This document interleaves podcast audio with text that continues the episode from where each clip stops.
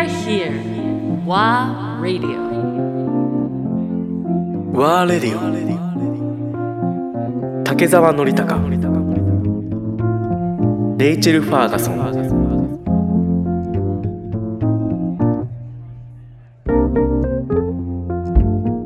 一つ聞きたいんだけど南極って無音なの？えっと、そうです。風が止まると無音。あの普段の生活で完全な無音を経験することがないからそうすると人間の体って安らぎではなく不安を感じるんですよ。音がないことに。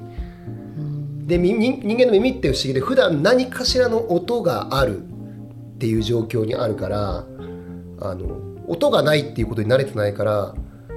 何て言うんでしょう。ずっとなんか耳の奥で音じゃないんだけど何かがずっと全ての音が鳴ってる感覚。だからこれ以前その物理の波形を勉強してる人に教えてもらったことがあってそれって物理で言うと正しいんですって。何も音がないところには全ての音があるんですって。こうそのうちを何もないを打ち消すには全てがあるっていうこのダブルがないといけないからっていう話はしてました。で理論的にはそうなんだけど学者はそれをリアルで味わうことはないけど 本当本当なんですねっていう。無音はだからうるさい分かるようで分からないし分かんないなよ。体験してみない経と験しないと無音がうるさいそれ南極に行かないと体験できないのかなやっぱり。南極で多分かつ僕みたいな一人じゃないと。誰かチームでやった時って僕以外の人間が動いたりとか呼吸をするからそれが耳に入ってくるんで自分だけじゃないところは味わえない自分でも自分の動く音は聞こえるん、えっと自分の動かすい音はだから意識をすれば心臓の音は聞こえる。ただ意識しないと聞こえない。多分人間の耳ってフィルターがあって、あの音を選んでる。普段から。面白いねその環境。あのえっとね不安な時とかなんか危ない時とかなんかすごくあの、えーそのその話をしてくださいますか？あの自分一人であの、えー冒険して、でなんかクレバクレバスに来たとところとか落ちる落ちたところとか、なんか kind of あのハイテンションの話してくれる？えっ、とクレバスを渡るときはあのもうしっかりこのクレバスといってもクレバス渡るときはスノーブリッジって言って雪でこうクレバスが橋みたいに渡れるとこになってるとこを渡るんですけどあのそことかはもうある意味落ちないことを願うしかできないのでもう本当に毎回ギャンブルだなって思うことはありますね。だしあとはその雪で隠れてるクレバスがあったりするから、そういうクレバスがたくさんあるところでテントを張って寝なければいけない時もあって、そうするともしかしたら自分がそのヒドゥンクレバスっていう雪で覆いかぶさったクレバスの上に寝てるかもしれないからえその時とかはあの寝てる時も夢で自分がテントごと足元に穴が開いて全部落ちる夢とかを見る。でそれで飛び起きて、えっと、毎回テント張る前にチェックしてるんですけど折りたたみの3メートルの鉄の棒があるんですよ。それでこう雪を刺してもし刺してズブッと突き抜けるんだったら下がクレバス。それを起きてテント張る前にチェックしてるんですけどもう一回チェックするとか。寝れ普段普通に寝れること自体もやっぱりそこに普段と違って寝ること自体がやっぱりこう恐怖だったり。そうだよね。緊張しながら寝てるから寝寝きれないよね。体力がを回復させなきゃいけないのよ、夢はすべてあのあのいるところのああのお仕事のそのなんかあのえっとねいる環境の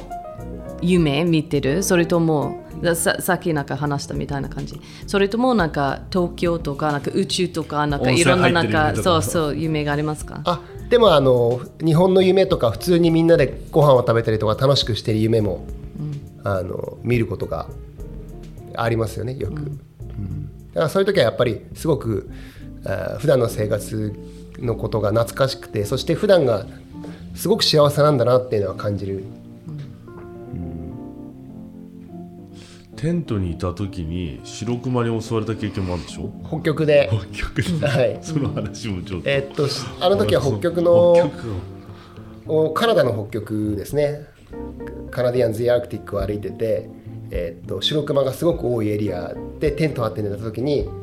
あの自分が寝ていてテントの中で寝袋で。で何か少し外で音をするなと思ったらあの自分のテントのこの布を突き破って白熊の手が出てきて襲われたことがあってでもその時はあの思いっきり叫んで声を出して少し相手がびっくりしたところであのショットガンを持ってたのでセルフプロテクション用に。それで当てないで当てたらダメなんであの当てないで空に弾を撃って退散させたりとか。すごい。お酒は飲みますか？お酒は飲まないです冒険中は。うん。基本的には。体にベストコンディションに。ベストコンディションでいるってもそうだしそのお酒を飲むと喉が渇くんですよ。サー。スティーになってしまうのでそうすると体の血液の流れが悪くなるんですよ、はいはいサースティーでとになると。そうすると凍傷フロストバイトになりやすくなるから。ああそうですか、うん基本的に飲まないのとあとはえーテントの中で火を使うガソリンのガソリンストーブを使うから間違えるとテントが全部燃えてっていうことになってしまうからやっぱり冒険中は飲まない方がいい。あ そうですかいろんな理由があるんだけどね。そうそう。えーその歩いてて美しいなって思う風風景はいっぱいあるだろうけど、なんか印象に残ってるところとかってある？その。えっと南極とかに行くといつ人が人が死ぬのが簡単な世界なんですよ。でもそこに行くと世界が本当に美しいなって思える冒険に行くと。あの人の南極って寒くて乾燥してて微生物とかウイルスとかも生きていけない世界、うん。だから僕らは生きてると周りにこうウイウイルスなのか微生物がたくさんいるわけですけどそれすらいない世界だからその何者も生きていない世界にこう生き物がいるっていうこと自体がすごくあの感動をする瞬間、生き物は阿部君だけなんだもんね。そう、あでも自分の皮膚の周りにはいっぱいいろんな微生物がいるまあもちろん。うんだからなんて言うんでしょう人間って不思議で危険なところとかエクストリームなところを美しいと思うそういう感情みたいなものを持ってる、うん。南極とか北極はもう死の世界なんですけど、アマゾン川とかは僕イカダ作ってくれたんですけど逆にやっぱり生の世界ですよね、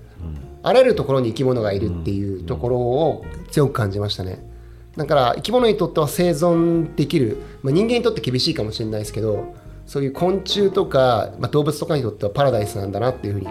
感じる。その両方経験してるっていうところが面白いよね、だから生き物の匂いがすごくするっていう印象はあります生き物によりもう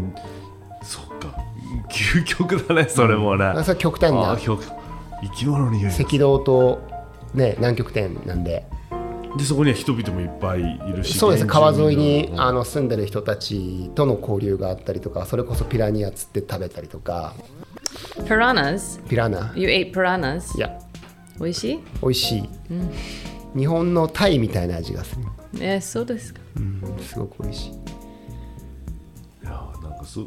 まだ初心者には俺たちみたいなのにしてみればやっぱりそのアマゾン川とかに行った時にそのまあいろんな人々と会ったりするっていうのもすごく楽しそうだなと思うけどその現地の交流みたいな人々との恋に落ちたりとかっていうのも。まあ、アマゾン川でとかはないですけど、あの外国ではやっぱり何人かお付き合いしたことはありますけど、でもなんか、えー人がいるところはやっぱりこう人との交流がすごくこう色濃くなっていくかなっていうふうには感じてますね。うん。今日本当忙しい中お越しいただいてありがとうございました。またあの梁山パークにはいつでも来ていただいて筋トレをして一緒にまた酒を組み交ぜるのを楽しみにしてます。日はありがとうございます。住んでもいい。またぜひ いつでも部屋はい。部屋を準備してます、またぜひとも一緒にお話しさせてください、ぜひお願いします。楽しみにしてます、ありがとうございありがとうますございました。ありがとうございました